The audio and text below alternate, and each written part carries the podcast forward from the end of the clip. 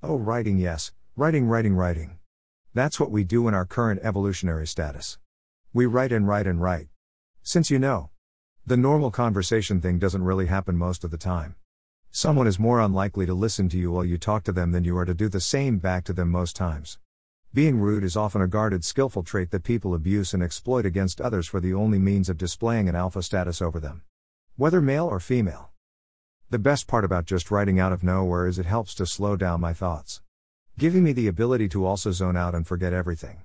Entering a completely transcendence like mental state, which then allows me to access the universe's true communication. This is content used for testing and learning the WordPress ways. It is intended for entertainment purposes only.